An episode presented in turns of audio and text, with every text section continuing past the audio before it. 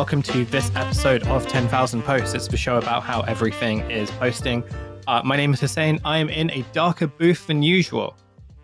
Uh, my name is Phoebe. I am. I'm not in a booth. I'm in. I'm in a normal room. It does look like a booth to us living from a certain angle, but you have a lot more natural light coming in. Mm-hmm. Um, and it's nicer and it feels more spacious. And I assume that like you can actually stretch your legs out, whereas I cannot. I can. So yeah, so I'm very I'm very jealous of you and your luxurious podcasting setup.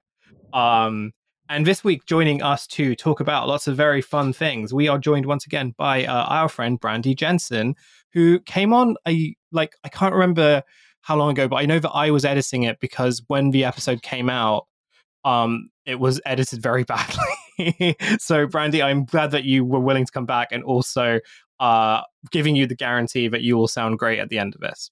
Uh, you better live up to that promise. This is your one shot at redemption here. It's it's Devon. Well, our producer Devon is very very good, unlike me, who is not. So, uh, so I promise there won't be any like weird breath sounds. Uh, but no, thank you so much for coming on. Uh, how's it going? How's how's life where you are? Uh, you know, things are good. I'm in New Orleans. It's warm and sunny. I'm not stuck in a dark booth in England, so I'd say Yeah. comparatively, I'm doing pretty well.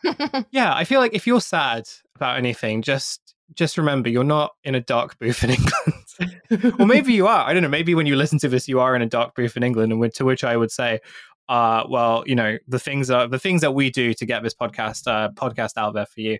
Uh, no, Brandy, thank you for coming on, and we are very excited to talk to you about um, how good working life is and how great working lifestyles are. Um, especially Fantastic. especially through the frames of people documenting their very real working lives. But before we get onto that, um, we did ask you whether there was a post that you had seen recently that you enjoyed. Um, and you did send us one, which, um, yeah, so Brandy, you sent us this video, um, which I had not seen before because I realized that actually, because you had said when we were talking, oh, the one about the Welsh, uh, the Americans discovering uh, Welsh accents. And um, I had assumed that there was one, I think it was in relation to either Lord of the Rings or some sort of fantasy thing. So there are a couple of like TikToks or videos sort of going around of Americans seemingly discovering things that they kind of classify or think of as Elvish, but are in fact actually Welsh or Gaelic or Skull, like something along those lines. So I had not actually seen this video before. Um, would you like to tell us uh, before we kind of cut into the audio of the video? Uh, do would you like to tell us what what's going on and what what made you find this funny or like interesting or insightful? Um, yeah, so this isn't Americans discovering the Welsh. This is, I think, sort of the opposite end of the spectrum, which is Americans over identifying with what seems to be a like uh, crumb of Welsh, her- Welsh heritage in their own past, and then deciding that they are going to be the arbiters of who is and is not allowed to use Welsh words, which it's unclear if they themselves are even pronouncing correctly in this video. so this is it starts um, with this very typical uh, sort of scoldy TikTok face, which is somebody sort of leaning in, eyebrows a little bit raised, about to really like tell you some some cold hard truths about the world. You know that kind of vibe you get from these Mhm. TikTok videos, and it's um, she explains, I think, somewhat incorrectly the um, etymology of this one Welsh word, which I am not even going to attempt to pronounce How because did how does she say it? It's because I because I still I still haven't right, still it is now in the catalog. Okay. Uh, do you want do you want to watch it quickly? yeah, I'm just gonna watch then it real quick. I'm sorry. Yes, sorry okay, so-. No, no, that's fine. Come back in a minute. Yep. One All right. moment. Right, how long is it? For, for So I think it's like kickoff? two. The whole thing is like two minutes something, but I don't think Two you need to watch all of it. minutes. My God, the things I the things I do. Oh God, the the face. She's doing the face. It's the face. It's yeah, the face. it's the TikTok scoldy face. Mm. You're so right. It's the it's the, the the chin in the hand and the I'm about to maybe say something which is maybe if you unpick it maybe technically correct, but I'm going to deliver it in such an annoying way you're going to wish that I was completely wrong so that you could hate me a bit more. That's the that's the, the posture. Yeah, and it's this like the the kind of kindergarten teacher affect of the way like here, here I'm going to sit you down and like explain this to you in a way that I think you, a baby brained person, can maybe start to understand. And her examples of, you know, how the how the Welsh have been historically mistreated in, include literally talking about the TV show The Crown about how like that's oh, that's a, oh. Okay. uh-huh. All right. She at one point she says you know um, something about i think like the miner strikes or whatever and she's as as per the crown oh of course thank you for that academic so I'm Um, just yeah, I'm just trying to figure out. So what what is she actually like arguing? What is she trying to like in your view? Like what was she actually? What's she actually trying to say? so I, I think what she's trying to do is she's trying to mimic um, a a sort of something that other people have done to greater effect particularly other like members of um, of ethnic diasporas have tried to say like this Yeah. th- this word or this thing this this cultural object um, isn't isn't really open for use by just anyone. This is something that is being uh, you know misappropriated by the wider culture. It's not something that you can just slap on an Instagram post or a T-shirt, whatever you want to say. And that's like that's I think a, a legitimate argument to make in a lot of contexts. But ne- but when it's it's become so pervasive that you've got people who I who identify as Welsh American. Um, right. Okay. trying yeah. to trying to gatekeep a language which to my understanding um i think people who speak welsh would encourage more people to try to speak welsh or understand welsh words like the They danger would, they would danger love it. Welsh Welsh, that it's not Welsh being- speakers would lo- would absolutely fucking love it if people were like made more of an effort to learn Welsh and recognize Welsh language and Welsh culture. They would love that so much. uh yeah so this it just seems like a like a a very sort of typically american um kind of like brash slightly ill-informed uh incredibly confident and wrong-footed Yeah. way to, um, to step into these uh you know arguments or cultural dynamics that that um this person may not completely have a handle on herself um and i think also just speaks to this sense that um, people, uh, a lot of people on TikTok, it seems, uh, really want to feel like they have some kind of legitimate ancestral grievance that they Mm. can opine about. it seems like so i was also thinking about because i've seen videos like this from um kind of like the way the way the best way to describe it and again like i don't i'm not really on tiktok so this is kind of stuff that i see when i like hit the app button every so often when i'm like really really bored um and uh i think i follow like someone who does a lot of like language videos and so uh, on my recommended page you get like a few more and I've definitely seen this kind of context of video that's something along the lines of, um, oh, this English word actually like has this long kind of history. You know, it, you know, it, it originates from all these different places, and the reason why it sounds like the way that it sounds is also to do with this like history of like colonizing and appropriating, and like um, also the ways in which like you know. Uh, uh, native like or kind of indigenous languages were then sort of uh, reappropriated for uh, colon like in within colonial frameworks. Things that like have Well, Welsh like, was historic- Welsh was Welsh was sort of Yeah, yeah, deliberately yeah. deliberately wiped out, which uh, which again is like a legitimate grievance, but whether or not it is a legitimate Right. grievance for a white American with one Welsh Yes, yeah, grandparent yeah. is like I think is I think is more the well- point. what I was what I was going to add was that, and this actually goes back to the beginning, which is like the scolding face, right?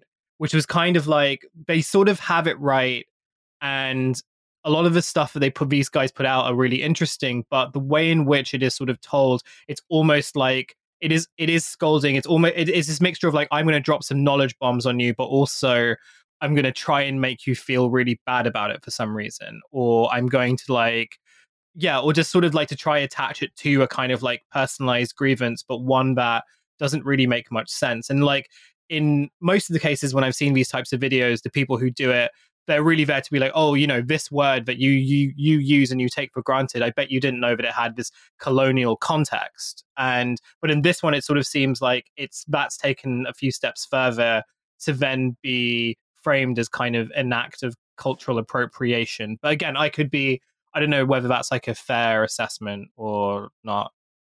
Uh, I would say that that's fair, and it's also. I mean, I just like the video because it's. Uh, I think extremely funny to to be to to go this hard for the Welsh diaspora. it's just kind of. I think there might be. My my wife used to work for um the Welsh like national uh, nationalist party. Uh, and from the stories that I've heard, uh, I think some of them would actually be like really happy about this.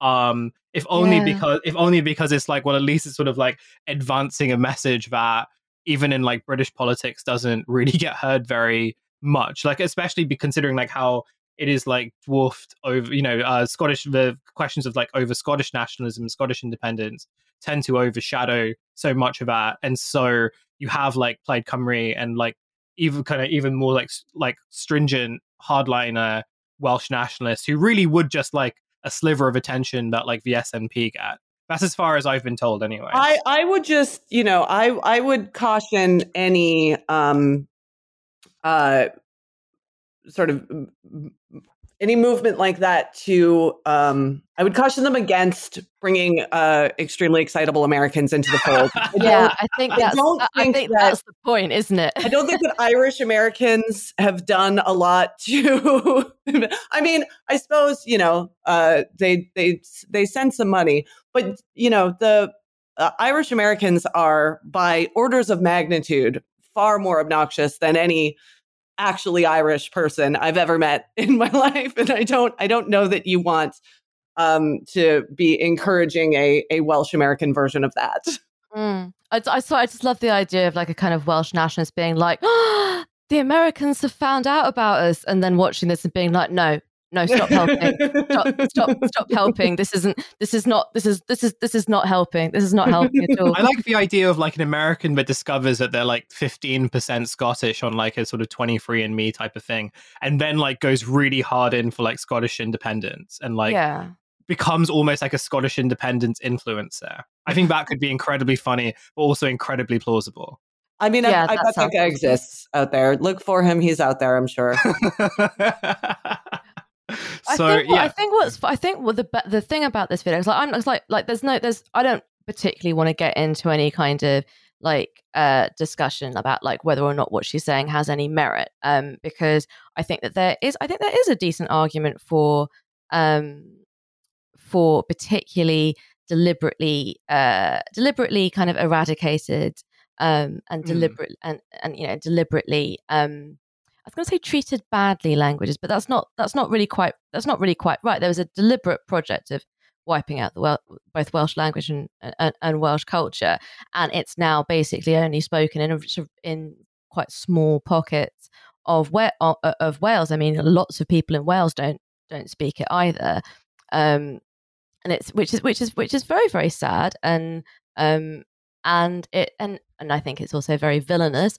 I don't really agree that it's that it's not a piece of terminology that that can't be used by anyone else. I think it's quite a lovely piece of terminology which has kind of broad applications and and and and doesn't necessarily have to mean Wales, and it could refer to uh, to the kind of the the kind of ethnic memory, sort of longing for homeland of kind of of, of, of, of any diaspora, and I and I think that's okay. A, a Welsh person is ov- is obviously free to disagree with me. An American is not free to disagree with me. Like that's I think that's that's the that's that's the that's the line that's the line I'm taking. But what I think is interesting about about this particular video is there are two things. And the first is that Irish Americans are like a kind of they're an, they're an observable phenomenon. We all know about the Irish Americans.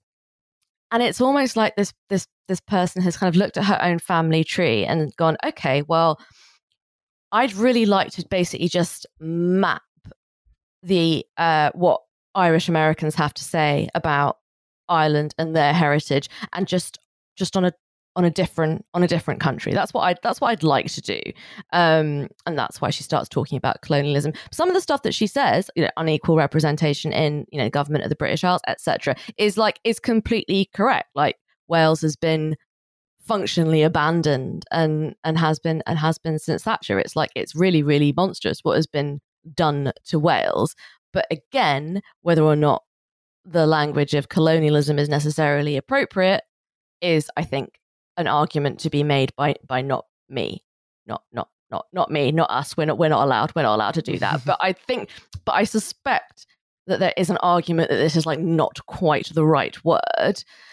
But I think the best bit about it, and this is much less about the content and more about the framing, and this is what Brandy was saying about um, about the TikTok "I'm about to school you" face Mm. People who are genuinely interested in imparting information do not do it like this. People who are interested in something or knowledgeable about something and want to tell other people about it do not behave like they're a primary school teacher about to yell at you for like hogging the crayons. So like the, it's this it's the it's not even what she's saying. It's the I am like, I am actively telling you off with this information. This is not information I'm sharing. This is not information that I that I think is useful to have. Uh, this is information that I think um, that I've I've basically just found a really really good way of being uh, of being a kind of hall monitor about about this particular subject matter that I have looked up just now. That's yeah, exactly. That's what I think. Yeah, yeah, I think you're broadly right. No, do you have, uh, Brand, do you have anything else to say about the video, or shall we go on to the next segment? Uh, no, I was just, I, it occurred to me that like one of the um problems with this TikTok, one of the interesting things is that uh, this is a person who is clearly looking to like uh, generate some dramatic form of conflict in their own life where none probably exists, and the uh, day in the life TikToks sort of do the opposite, where they want to like remove any sense of drama or conflict from their lives and present just like an easy, frictionless version of their own existence. Mm, absolutely. And also, I think like, and, and also, I think there's a certain cynicism to it as well because uh, people have noticed, but like certain cynicism in like quite a kind of almost like sort of dated sort of way that people have noticed that uh, cultural appropriation content um, does you know d- does generate does generate views and does generate discourse and attention.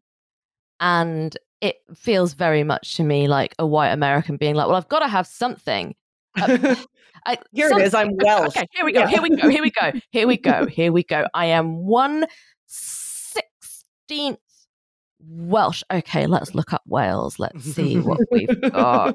Oh, oh, Edward the First. That was no, that was not chill. That was not chill of Edward the First. It wasn't. It definitely wasn't chill of Edward the First, but it was a very long time ago. That's my that's my that's my that's my that's my that's my line. That's my yeah. Well, until until that, those are my thoughts on Edward the First. Long time ago until like the Welsh nationalist influencer like decides to do like the, the Edward the First redemption arc, whatever. I don't know. I don't know what that'll look like, but I'm well, maybe, very... maybe there's going to be a backlash. Maybe a bunch of white Americans are now going to get in trouble for getting like dragon tattoos. yeah. Oh, the, God, yeah. Edward, Ed, um, his, Edward the First was the king that colonized Wales. They, I didn't. I didn't know. There would not be so, a redemption uh, arc. Devon, you, Devon, you can get rid of that. Or you'll be, be an, or, or just like the, the caveat would be it'd be an English nationalist, which, and we don't like them at all, so we don't need to entertain no. that. Anymore. Yeah, um, I th- I think there'd be something quite funny about being an Irish American TikToker being like, "I'll tell you what, it's time for it's time for us to rethink Edward the First. Um, he wouldn't he they wouldn't do that because I'm pretty sure that Edward the First did some unpleasant stuff in Ireland as well. Edward the First was a shit. That's that's I think this is the takeaway from this. Edward the First, fuck that guy. fuck that, fuck and that also, guy. yeah, need to find out more about him so I can say fuck that guy. Um, but look, let's let's let's talk about uh let's let, let's talk about uh something Edward the First would or possibly wouldn't do. I don't really know. Let's would would he vlog his day? I'm not I'm not entirely sure. But um, that was my attempt at a segue into the next segment, which was day in the life that was video. fucking terrible, man. Oh, sorry. look, look, I, I lack. I haven't had any. Vi- I haven't had any vitamin D today. Um, I haven't been outside. I'm in a dark booth. Um, I didn't know who Edward the First was or what he did. Uh, I'm going through some stuff. I'm sorry about that. Okay, Uh, no, that's that's all right. I'm just, uh, you know, no, no, but you know, it's it's just it's it's my attempt. It's- um, so I want so we also wanted to talk about this week about day in the life uh vlogs and videos, and it's some, something that's been on the list for a while. Um, I think uh, like we it was sort of an offbeat conversation we had with another guest, but we were sort of seeing a proliferation of this type of content. I've seen it a lot on YouTube. I've seen it a lot more on TikTok. I think anyone um especially recently they've kind of like gone kind of gone viral across like different platforms and more recently on Twitter where a lot of these videos were being mocked and uh satirized mocked in part because by like tech industry guys who kind of use these videos to sort of suggest that like um people who work in like diversity roles or in like non-coding jobs actually weren't really doing anything they were sort of like considered to be dead weights and therefore if they got fired by the likes of Elon Musk trying to like impress his friends online, uh, that's actually completely fine. Um, I saw like a few of these videos. I also linked to a few of these videos as well in case like you guys hadn't seen them. Um, I don't think in the I'll try like sort of describe what a typical one looks like, and the best way to sort of describe it is you've, got this like person who's probably in their like early to mid twenties. They live in a city. Uh, their apartment, at least the one that they've sort of filmed, is like lots of sort of pastel, minimalist like pastel colors. Uh, they wake up very early. They do some yoga, perhaps. They might go for a run. Uh, they go to the office. They make lots of cups of coffee. They take snacks. Uh, they do a bunch of meetings and don't really describe what any of those meetings are. They have a lot of like good and nice lunches if they work at a tech company. Um, this is they're like fairly kind of mundane videos for the most part, uh, but they're sort of there just to kind of show what a what it's like being kind of like a young professional working in like a major city, be that like London, New York, Berlin, and so on. Um, and yeah, these these type this type of content is like sort of taken over. We we took a lot of the episode um uh thinking about this from Rebecca Jennings's piece. Uh, she wrote for Vox, and we'll link that into the show notes as well because there is she does describe in that piece like a kind of aesthetic around this type of content, and also some like she kind of thinks about the ways and, and reasons why they're kind of going they're kind of going viral and like what they sort of mean in terms in relation to curation. Um, before I sort of go on to like asking you questions, Brandy, I wanted to ask you um, whether you had seen these types of videos before and like also what you kind of thought about them generally. Uh, if like because you had mentioned that you hadn't really kind of seen loads of them, but from the ones that I linked, like, did you have any thoughts on like what did like you know do they make you feel anything and especially like working in sort of an industry which is sort of in between like media and tech i imagine that these types of this type of content like is is somewhat familiar Um, so I mean, I'm not on TikTok, but I see the ones that make it to Twitter. Um, Mhm. that's how I get most of my interactions with TikTok because I let other people curate um, either the really funny ones or the ones that everybody's making fun of. So I've I've seen them. Um, the the vibe I always get from them, like I said, it's this very like frictionless kind of conflict free. Like nothing really happens in these Yeah. videos or to these people. It's sort of like like an ASMR of adulthood kind of vibe for them. Um, and what I what I think is really interesting is like so for somebody who's you know uh, older than the people in these videos my like what the the thing that I could compare that to for like my generation when I was that age is reality television, right? It's supposed to be like a peek into the actual lives of real people. But my version of what adult life in the big city was supposed to look like via reality television was that it was it included a lot of conflict. It was a lot of drama. Things were constantly happening. Mm. Um, that was sort of the ideal. It was that that you would you would grow up, you would move to a city and you things would constantly happen to you. That was sort of like both the that was the promise of getting to be a grown up is that you would have to navigate all this drama in your life and it would be fun and messy mm. and you know but but very kind of like event driven. Um, and so I think it's interesting that the the promise of adulthood to the like younger generation to Gen Z is that like hopefully nothing much will happen to you. You can just kind of coast through with this like kind of calm, placid vibe. You know, you'll mm-hmm. you'll drink some coffee, you'll take some meetings. We're not sure what happens there. You'll maybe go to happy hour with your friends, all of whom get along and are are equally beautiful. And this is sort of the dream mm. of adulthood: is that um, not much will happen. mm. So that's just like an interesting pivot. Yeah but but both are equally fake like in the same way that you know the hills was scripted and totally fake these day in the life videos are entirely manufactured and mm. but it but it's an interesting fantasy i think mm. yeah i actually hadn't thought about that before in terms of just like the ways in which it actually sort of presents this idea of adulthood as being kind of completely free of conflict.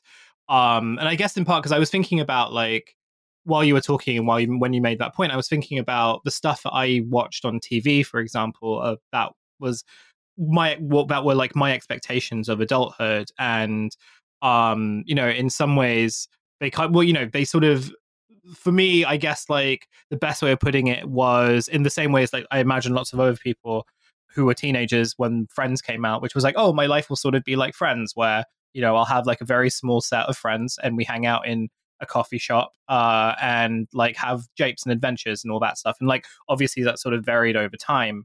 Um, and then obviously when you grow older, you kind of you know you sort of realize that oh like all of that was bullshit for obvious reasons that you grow up and realize that TV is not real life. But the thing about these types of videos is that even though they sort of present a similar kind of fantasy, in the sense of like you know your life can be if you sort of follow the if you do all the right things because a lot of these people who make the a lot of the the day of the life content especially if you're in the professional realm they also kind of make content in the sort of productivity studying um optimize your life type of space as well and so when you put those things together it kind of feels like what they're trying to say is that well if you're able to optimize your life enough then you can actually kind of develop a friction free life that mm. then sort of is rewarded then what the rewards are this sort of like aesthetic lifestyle where you have a you know a, a job that you're amazing at and you get to drink loads of coffee um, and you'll never get over caffeinated and you'll get to eat loads of really nice meals and you'll always feel really energized um, yeah kind of like still presenting the idea of having being able to sort of like optimize for an easy existence but in a much more sort of aesthetic way but also because these guys are all content creators the feeling that like oh this stuff is actually accessible because it's not like actors playing roles. These are actual you know these are quote unquote actual people pursuing actual quote unquote authentic experiences. Mm. yeah i think that i think that's right. I've i re- i've um, i hadn't actually thought about it quite in this way before but i but it's a very good point that brandy made about how you only see tiktoks if people are making fun of them or if they're funny enough to kind of make it onto make it onto either kind of Twitter or Instagram. And it's quite it's quite fun that for all the discussion about how the TikTok algorithm works and how your feed works, that people still find a way of of circumventing the kind of the proprietary algorithm that so there's no, basically no way for a social media company to force you to look at the at at the uh, presumably very very expensive um, product that they have designed for you, which I think is quite funny. That that I think is quite funny. I think that's fun.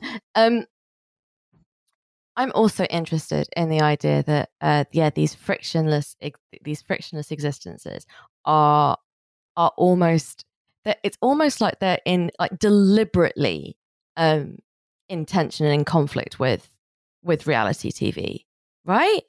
Like or, or, or, maybe less that and maybe more in conflict if we want something more contemporary in more com- like in conflict with um with something like streaming which kind mm. of which sort of thrives on um which which thrives on not so much controversy but certainly a kind of manufactured sense of like of kind of constant anxiety and the and these are like deliberately kind of unanxious portrayals of what of what a life should be. And of course what it always because these things always obscure it. They always obscure just how much money you would have to have to to live like this. Um and it's it feels to me very much um uh, very much connected with uh kind of, like kind of minimal makeup videos and like that like that kind of thing Oh, yeah. Well, the like, here's 87 steps to take to look like you aren't wearing any Yeah. makeup. yeah, that's those, but also the kind of here is like my five minute makeup look. And then you look at this person and you're just like, okay, so um, that is expensive facials. That is probably a personal trainer. That is um, that is eating probably very expensively. Um, that is um, that is tweakments. That is that is Botox. That is like vampire facials. Like what like what like whatever. And what is deliberately kind of skirted around is this idea that the only way of reaching reaching kind of peace and contentment is by uh um, engaging in a kind of huge outlay in order to make uh make the kind of the top up and the kind of the up the upkeep of uh of this life that you have bought for yourself um as as kind of frictionless as possible. Because you can only do the because like it's because like anyone can do um do their do their face of makeup in 5 minutes. Like that's not that's not like that's not hard. That's not a hard thing to do. But to look like these um like these kind of ethereal kind of almost like kind of lacquered glowing women um then a bunch of other stuff has to be happening behind the scenes. And this seems like a really obvious point but it's also it's also so much part of the of the kind of the fantasy and particularly um particularly this is something that I've seen a lot um where where influencers have brand have like brand partnerships with um with skincare product and they say stuff like this cleared up my acne. And then you watch the video and then in tiny tiny tiny tiny tiny writing it says uh in conjunction with with roaccutane. Just at the just at the, just at the bottom and it's like no bitch roaccutane cleared up your acne. That's not doing it that's not doing anything. That's maybe making you like it's maybe making your face soft. That's not doing that's not doing shit um the the yeah the hidden work going on behind the scenes is kind of obvious from the literal beginning of these videos like how do how do many of these videos start it's i woke up and it's like Mm. but you you you woke up you set up your camera you like made sure that the light coming into your room was correct you got the good angle and then you went back under the covers pretended to be asleep and then you woke up right Yeah. like this is how these videos start is that there's there's all of this um, image management happening behind the scenes Mhm. there's you know and the people who are who are good at at directing themselves who are both sort of the actor writer directors of their own lives are the ones who are um, putting out these you know sort of very sleekly produced versions of themselves um, which yeah it's like ha- they're they're all so emotionally flat in a way that I can understand how somebody could kind of get sucked into a rabbit hole and and watch a bunch of them. Mm, but you come out the other end having sort of learned nothing mm. and felt nothing. Like there's you know there's really no kind of narrative arc. Like i'm just like i said it's it's it seems akin to asmr videos to me in a way that i find like i'm i'm interested in the idea that that is what a life should be. Mm. Yeah. I mean, it's also like ASMR is not actually that far off from like what Rebecca says as well in terms of it kind of being more of like an aesthetic sensory experience and really one that's like particularly informative. But also another thing I was thinking about when I was reading her piece and watching some of these videos was the thing that Phoebe you had mentioned a while ago. Um, I think in relation either to these kinds of videos or just like other types of influencer content um, around kind of like jobs and labor and everything, which is fundamentally that this is also marketing material. Um, and I was thinking about how, like, in a lot of these cases, the people who are making these videos, they're not kind of you know, well, what's interesting is like number one, these people are not kind of working like manual labor jobs or like heavy labor. Like most of the content coming out of this are from people who work professional office roles, usually in cities or working from home, but mostly working in cities. Um, and they're working at companies which like in which like recruitment tends to happen on college campuses, usually targeting people with college degrees. Uh, and the pre like the predecessor of all these were kind of like brochures, right? So like I remember being at uni and being like the stuff being advertised to me uh, when I was in my final year, being stuff from like consulting firms, law firms, and so on. And like every so often, you'd sort of be invited to like an evening sort of like wine and cheese event where they would show you a video of what it'd be like to be like a trainee working at like a law firm. And but in that case, like it would, they were, you know, you could sort of see that, oh, an ad agency sort of did this. And the way that they're sort of presenting the glamour of working at like, you know, Clifford Chance or whatever is that you get to work in like a cool, like perspex off, like glass office. And like, you know, you get to fly to different countries and you get to hang out with like a team of people who all have perfect skin and get, they get on really well. Um, but it was very much the idea that like, oh, you know, in this company, you will find like a secondary family in these types of videos though like what's really interesting is that you don't really get to hang you see like many of their colleagues let alone like what work they actually do and so the one of the sort of differences that I kind of noticed about these types of day in the life content is that it is very much geared towards the individual and almost sort of operate outside of the actual work. It was more the idea that like, oh, with this type of job, you can af- you can afford to have like a particular kind of lifestyle. Um, and so yeah, work, all the benefits almost external from that. Work and life are are sort of collapsed to the point of um, indecipherability in a lot of these videos. You can't tell like at what point they're at work and at what point it's you know they go out after work with their work colleagues. Um, and so it's very much a kind of like your entire day, both your work mm. day in scare quotes and your the not part work of your day are all going to be kind of fundamentally the same mm. that this is just like an approach to your entire life that will fold in work and all of it is kind of like um easy and and aesthetically pleasing um and something that you could present to an audience in the mm. way and mm. yeah i mean you couldn't a day in a, a lot of people have jobs where it would be, you know, um, dangerous to film yourself doing your job, right? or or you just don't you just don't have the time to be mm-hmm. sticking a camera in your face. Have like you know, I would I would the day in the lives that I would find sort of compelling are the ones that don't lend themselves to this kind of treatment. There is like one that I saw a while ago. I was trying to find it for this one. I wasn't able to because I just stumbled upon it accidentally.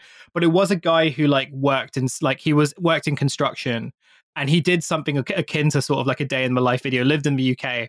And it was like one of the more entertaining and certainly more interesting ones because like number one, it was like very much like he just had this camera. He was like filming on his phone camera, right? So like there isn't any, you know, he's not kind of when uh, when he's talking about like having a breakfast and he like films his plate and his plate just looks like food, but it's not kind of like organized in a sort of aesthetically pleasing way. And he's just having a fry up. And then he spends, there's like a section of video I remember where like him and his mate go up to the top of the scaffolding um, because they don't, they're, they're trying to avoid their boss because they don't want to do like extra work. So they like go to the top of the scaffolding uh, to smoke some cigarettes and like to hide from their boss who's looking for them and I thought that was just incredibly funny, but also just like much more entertaining than any of these sort of like much more highly curated stuff. But again, like as you mentioned, like incredibly dangerous as well, right? Like he's filming like from the bottom of the scaffolding, like he's sort of filming the ground.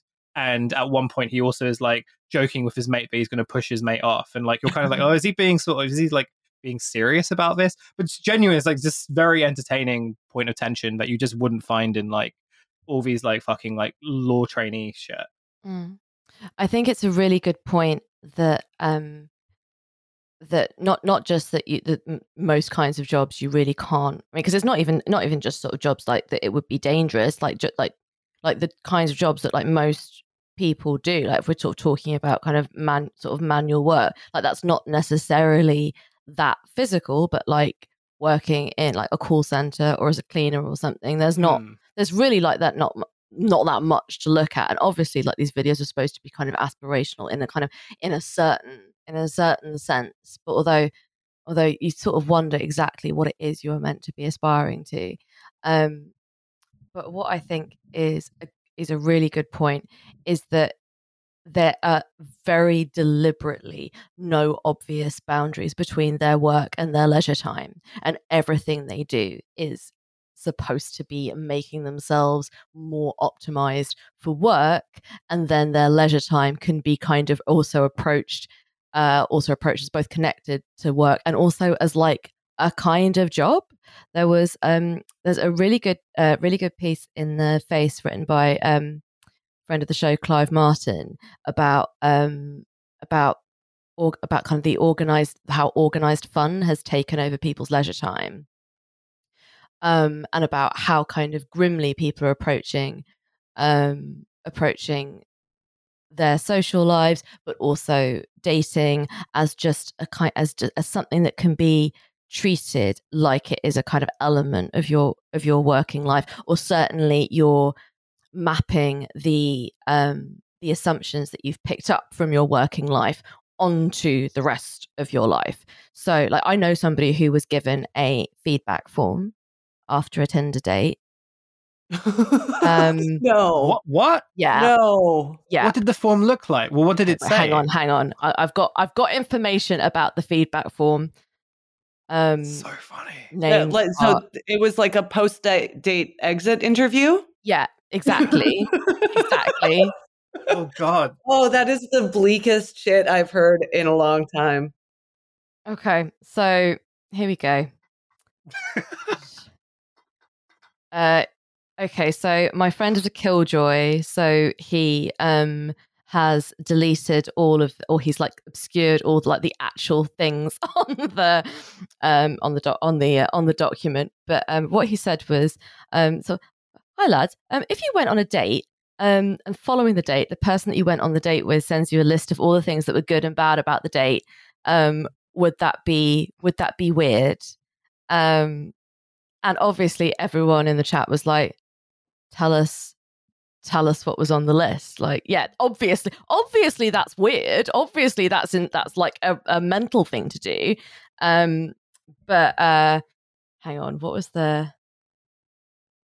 what were the complaints i was just, i'm more surprised that like the feedback form wasn't kind of yeah that it was more of a list of like here are the things that i thought were good and here are the things i thought were bad Mm. Oh no! I, it I, thought it was like a questionnaire of just like oh, no, was no, I no. good or was I like no, yeah. no no no no no it was a feedback form like like Brandy Brandy nailed it it was an it was an exit interview oh god okay date. yeah um the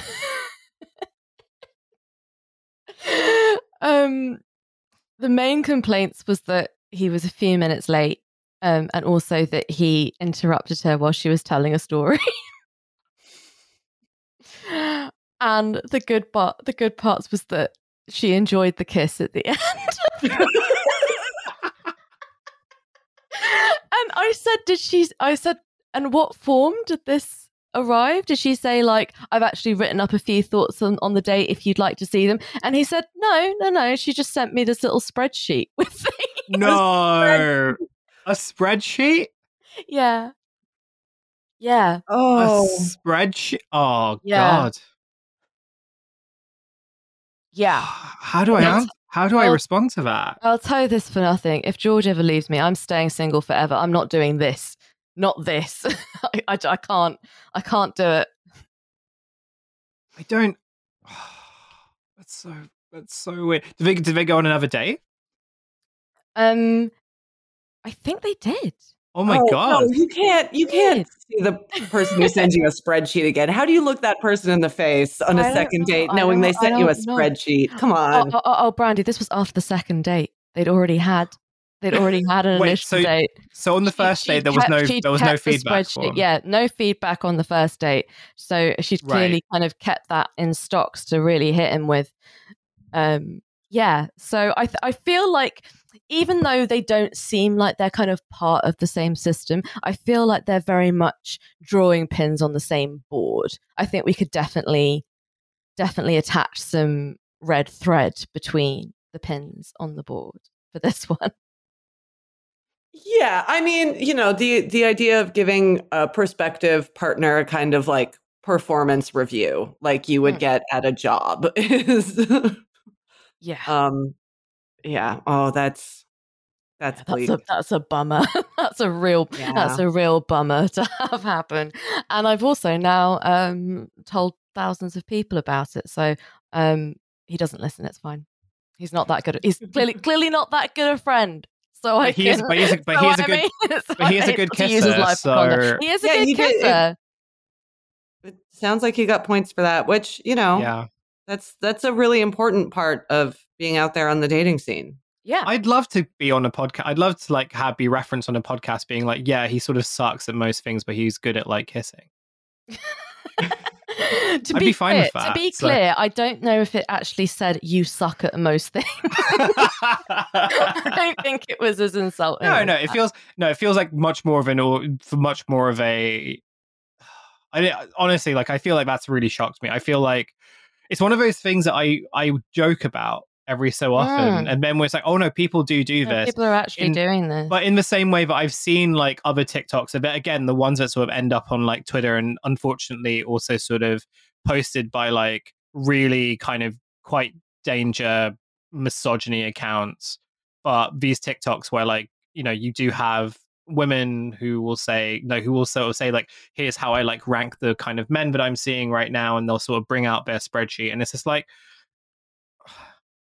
uh how i don't know how to necessarily respond to that but what i was also going to add was that actually this is an interesting the kind of account because like brandy you when you sort of mentioned the tiktoks that you see on twitter and like the ones that sort of make it through um it kind of brought up the idea that for um a lot of for i imagine for many people uh who hadn't seen like day in my life videos on youtube or on tiktok like organically the first time that they would have sort of seen this stuff would have been on twitter and probably posted by tech guys or tech adjacent guys um and the videos that they would share would use from what i from what i could see anyway tended to sort of target young women young kind of women often like women of color as well uh even for and accusing them of basically working like non-tech jobs or like not real jobs and therefore were sort of seen to be like fairly disposable. Um and i had like some sort of aversions with this in part because my feeling especially for among kind of the younger people who make this type of stuff and who make it in these very sort of like very cleanly curated very um precise ways is that like making this content isn't really there necessarily to kind of show how much they really love their job or like how much they really love being part of Google and stuff. It almost feels as like making this stuff is more about it's more about like a content reel in in and of itself. The fact that like even and I imagine that many of them sort of come in being quite aware that like oh these types of jobs that we get like you know we we're sort of entering like a very precarious economic environment like none of these jobs are guaranteed and like you know in this economy like it's very um you know you, i imagine lots of young people sort of go in kind of knowing that they're a lot more disposable than they might expect and so it, it's almost like creating this type of content is more of an insurance more of a kind of or like even like a plan b or just a sort of a reel in which they can use to sort of launch a broader and wider content creator career. Um and i wondered what your thoughts were on that. Basically not even just with like video like with these types of videos but just with like the ways in which people kind of approach making content generally. Um, yeah, I mean the the they're marketing a product, and the product is like themselves, and uh, I think and some uh, some of them literally do work in marketing, right? So the idea that you can create viral videos seems like you know a more impressive resume than almost anything. Um, yeah, I mean the you know the tech guys who are on Twitter all day talking about how these women don't actually work. I'm like, well, you're fucking on Twitter all day. What are you doing? Mm. You know, like, if you're so pressed about it, then go go code something. Um, yeah, that's that's uh, obviously the the motivations are are kind of like they're they're consistent and they're um they're old, which is that men don't like women a lot of times and Mm. um, they uh, they see that as a kind of like easy target. The women are um, are unsubstantial, aren't serious, are, are aren't intellectual, and you know all these. Like I said, this is just like a new version of a very old dynamic, and so I don't know that there's much more to say about it than that. Um, but yeah, I mean the the extent to which um, people have to make a product of themselves or feel like they feel like they have to make a product of themselves um, to sort of be a modern successful person is maybe a little troubling to me even even mm. though i say that as somebody who you know has uh, written about my own life and tweets about my own life a lot i don't i'm not sure that that um that the idea that everybody needs to be an influencer is necessarily like a good direction for a mm. healthy society to take mm. But I, th- I think um, it's a um bad. I think it's an actively bad thing. yeah. But I also, I mean, one of the reasons why I'm not on TikTok and I only get the TikToks that that surface via Twitter is that I think a real key to maintaining a modicum of dignity as you age is realizing that uh, at a certain point, stuff that young people do just isn't your business anymore. and yeah. um, so, uh, you know, it do do I think that it is a, a good um, development that that you know a lot of young people feel that influencer is maybe the ideal um, job to have and the way to promote their own flourishing in the world? No. Do I think it's really my business? To, you know, have I done a great job of managing my own life either? No. Yeah. So, you know, I'm not I'm not sure that I'm I'm really needed to weigh in on the decisions mm. that 18 19 and 20 year olds are making frankly mm. yeah i think yeah no i think I, th- I think that i think that's right i think what i think the point about like where where the kind of the intersection between um you know a, like a kind of real sort of a real job if you if you if you like um and uh and the kind of tools that are required to become a successful successful influencer is that not only is it all marketing, it's multi-level marketing as well. It's all it's all a, it's all a con. Um, most of the influencer economy is also is also an MLM because the vast majority of people um, are not going to be able to do this kind of work, and it's very dishonest to put over that they are going to be able to do this kind of work because it is like having these frictionless lives and like being able to do the five minute makeup and still look great and not just look like just you know just some person. Um it's all it's it's all a con because all of these structures rely on there being very very very very very few people um sort of making making the most uh, making sort of the most the most out of it. Um one funny thing that i saw was people men on Twitter saying, um, saying, "Oh my god, there are layoffs at these tech companies, and it's because these stupid bitches have been making videos about their days and like the day in their working lives, and it's clearly like they've clearly like watched them and been like, oh my god, you're really not doing anything, and then sack them like, oh, these dumb, you know, these dumb broads have played themselves, and it's like, okay, right, all right, all right, Confucius, like."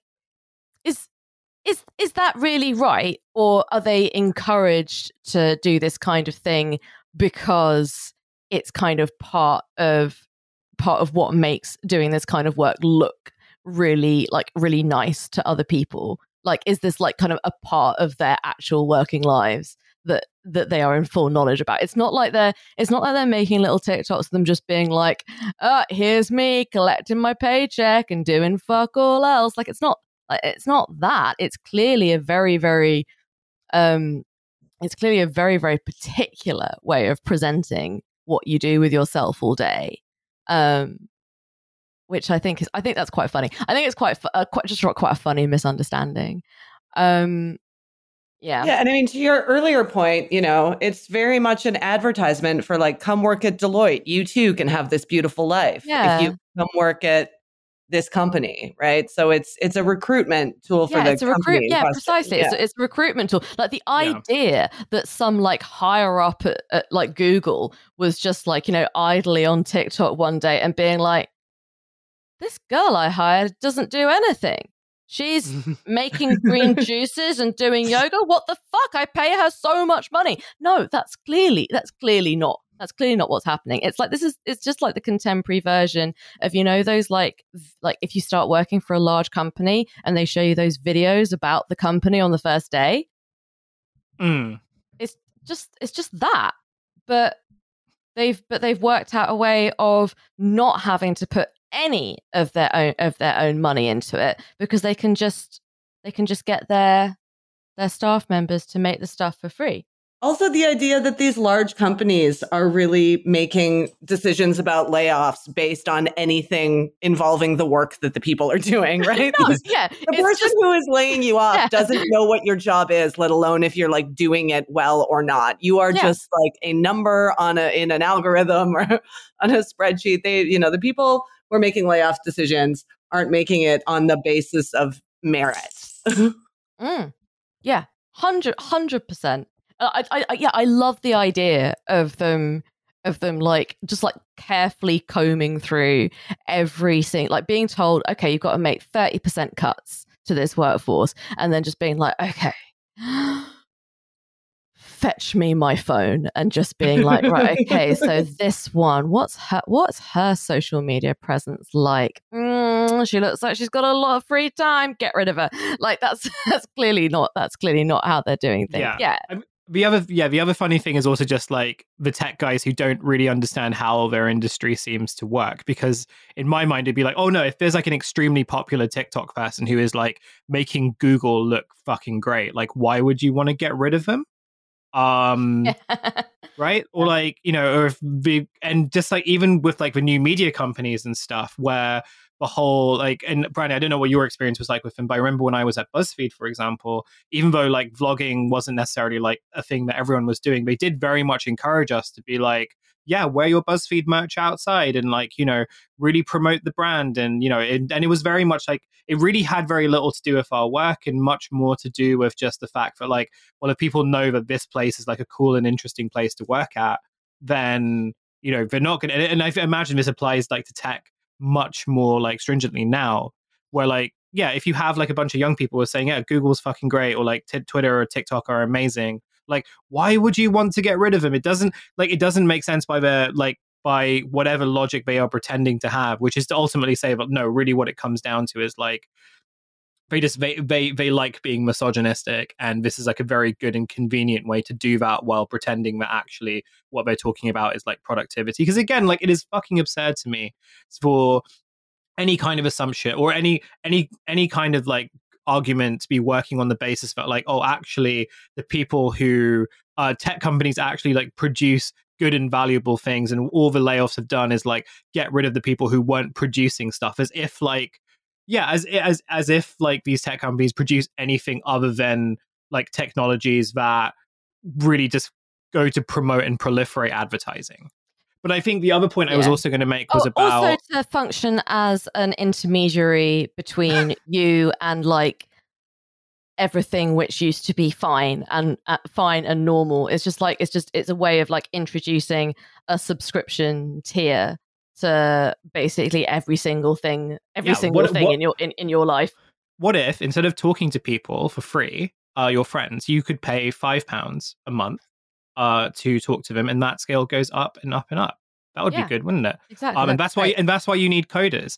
What I was also going to add was that, like, one of the interesting things to point out, like both of you have said, is that like the people who are like making making these types of content clearly, like their bosses or their organizations actually do want them to do that. There were mm. a few people I saw when I was doing the research for this episode where I think one of them who I worked for some sort of consultancy was like, yeah, I actually have to go talk to my boss right now about my vlogging because she wants me to kind of like make some specific kinds of like vlogs for the department that we're working on. So clearly, like, they are not only aware of this, but like they are utilizing it.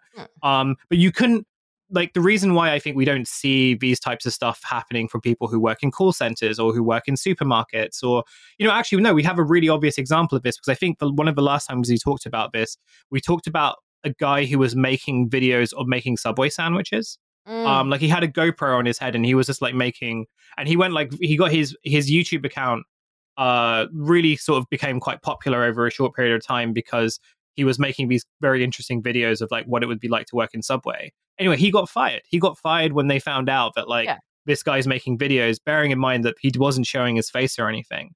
Um, and so yeah, you have this you have certain types of jobs in which like this is very much encouraged and this is very much part of like a much broader marketing and PR strategy that they have that these big companies don't have to pay much if any money for um but on the other hand like there are workers who are very much barred from documenting what their daily experiences are like especially in workplaces where i imagine you don't get multiple free meals a day and like endless coffee and you know uh snacks and treats Mm. Yeah, for sure. But like, but as, but like, but like as well. I mean, it's quite it's quite recent that uh, tech work has become kind of has become not precaritized in the same way that like it's like it was very dishonest to claim that it's kind of just like precaritized in the same way as other as other industries. But there's like there's certainly there are certainly kind of rum sort of rumblings in that in that direction with um with the kind of with the recent layoffs. Um, but the idea that it's in any way similar to like working at a subway is, I think, uh, it's uh, feels to me like a deliberate, a fairly deliberate obfuscation um, of what's going on. The one um, I think we should probably think in terms of wrapping up, but the one thing I Yeah. would like to say, Yeah, my is, dogs are getting antsy to go outside. Okay, okay. So Brandy needs to Brandy needs to uh, take her dogs out. Um, I need to uh, sit and stare at a wall for a bit. I think. i need to get out of the booth i need to Um, get out of the booth and film Hussein- my and Hussein film my must day be freed from the booth. Free Hussein from the booth. But, but but can you free yourself from the dark booth in England of your soul? I can't i can't It's a great i was actually gonna yeah i was gonna Because we say i could i could have do an old English word for that. Um, but um, I'm afraid you're not allowed you can't to you I'm use not can't it. say allowed that, to Miss. use it. You're not allowed Yeah, to use it. Um, so yeah, so Hussein needs to free himself from the booth. But the final final observation I'd like to make, and this is about day in the life videos more broadly, and it's I actually really really like the not the tech worker ones because I find them really dull. Um, but I really like the influencer ones. Um, and the reason I, I I love them, I can't get enough of them. And the reason I like watching them is because one of the things, and we have uh, made this observation many many times, and I understand the I understand the impulse behind this um, because you know obviously influencers, you know, they, are they are engaging in they are engaging in labor. My que- my question always is whether or not the a significant unevenness in the kind of remuneration you get for your labor uh, means that it doesn't really make much sense to be like really an influencer is just like a deliveroo rider because behave yourselves. Of course they're not. Don't be ridiculous. Um, but influencers in the main or certainly kind of micro influencers like huge influence they can do what they like. They can they're you know they're just they're just rich. They don't care. But like someone who has like say 100,000 followers um you know someone who was on love island like that kind of that kind of level actually no love island's not a good example because they would be massive but like yeah like um i'm not going to name i'm not going to name any names because like you know what's the point? Like someone who has like their own tattle thread but like your mother has not heard of them. Like that's the that's the kind of level we're talking we're talking about here. They obviously think that it would seem distasteful and would fuck up their audience engagement if they said yeah um actually um my life is quite nice. Um my job is easy and i get lots of free stuff. I haven't paid enough to pay for a holiday in like 5 years. Like actually yeah no this is fine. This is fine um what they could do is they could just gracefully you know keep quiet but they don't they don't do that. And they launch into this kind of very kind of petulant sort of well actually i've got to write captions and i've got to film myself and i can't i can't even go to dinner with my friends without taking a without taking a picture. It's like oh you poor you. That's very sad. That's a very sad state of affairs. Um you know, and I have to do this. I have to be assertive with brands. I have to write a caption. I have to post every single day. I have to make TikToks, uh, etc. And it's like you still like you do some adding up, and you're like, okay, but this is still 16 hours a week, and you're always on fucking holiday. Like I, I understand that. I appreciate that it is a real job, but I also don't feel particularly sorry for you. But the great thing, but it's it's this very kind of petulant thing a sort of way of responding to kind of criticisms of you know of of the work and of the influencer economy. And again i think it's so that they don't look smug but it makes them look it i think it looks somehow i think it makes them look worse. But my absolute favorite is the ones where they're literally just like oh okay oh this bitch is doing nothing. Like she's blocked out two hours to decide on snapchat what is that? That's not an item on a to-do list for a day. Like that's not that's that's that's not that's not anything. And like they're like and like if they're like really really good at their to do at their day in the live videos they will like they will like put in time out of a day for for selfie taking. And that i think is actually a much more successful method of getting like building up a kind of influencer downline. Because if you're saying to people, be an influencer like me and i will in fact i can i can teach you how to if you engage in my content maybe one day i'll like re- respond to you and maybe i'll teach you how to be an influencer and then you could be my influencer friend and be in my influencer gang.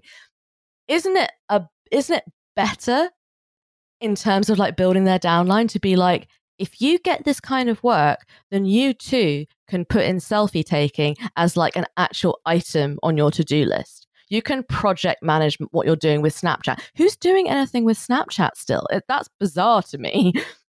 Um, but yeah, yeah, so that's why I, I, I, I love these videos. That's that's like I, I love watching them just like pick one of like one of those big square jumpers with the funnel necks.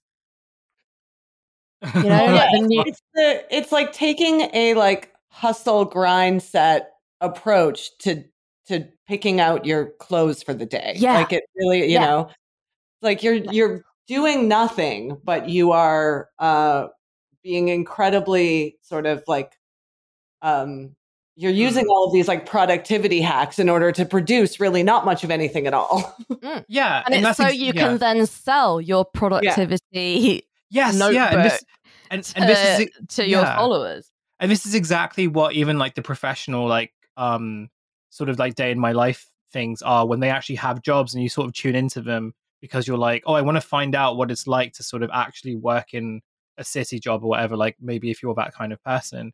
And what was really remarkable when you watch all the videos, both like the ones that I linked and just like even when you sort of find them generally, is how you know one of my favorite ones are like the ones where they spend a really long time talking about like their coffee making routines because I think it's like a really good example of just like yeah what you're doing because you really don't want to either talk about your job or you can't really do it is that you're trying and you're also trying to like meet your YouTube quotas or your TikTok quotas, like to optimize like for timing and everything because you, this is purely motivated by the sense of like having to make and produce content. What you are doing is really logging out processes that shouldn't take as much time as you are sort of presenting them to be and present and like and and because you're sort of framing them as like optimized decisions you can then use that to be like, oh, well, if you want this type of lifestyle, which comes through mass optimization, then subscribe to my course or buy my book and all those things. Like they all like, regardless of who is making them and regardless of like what they're actually doing, the reason why I think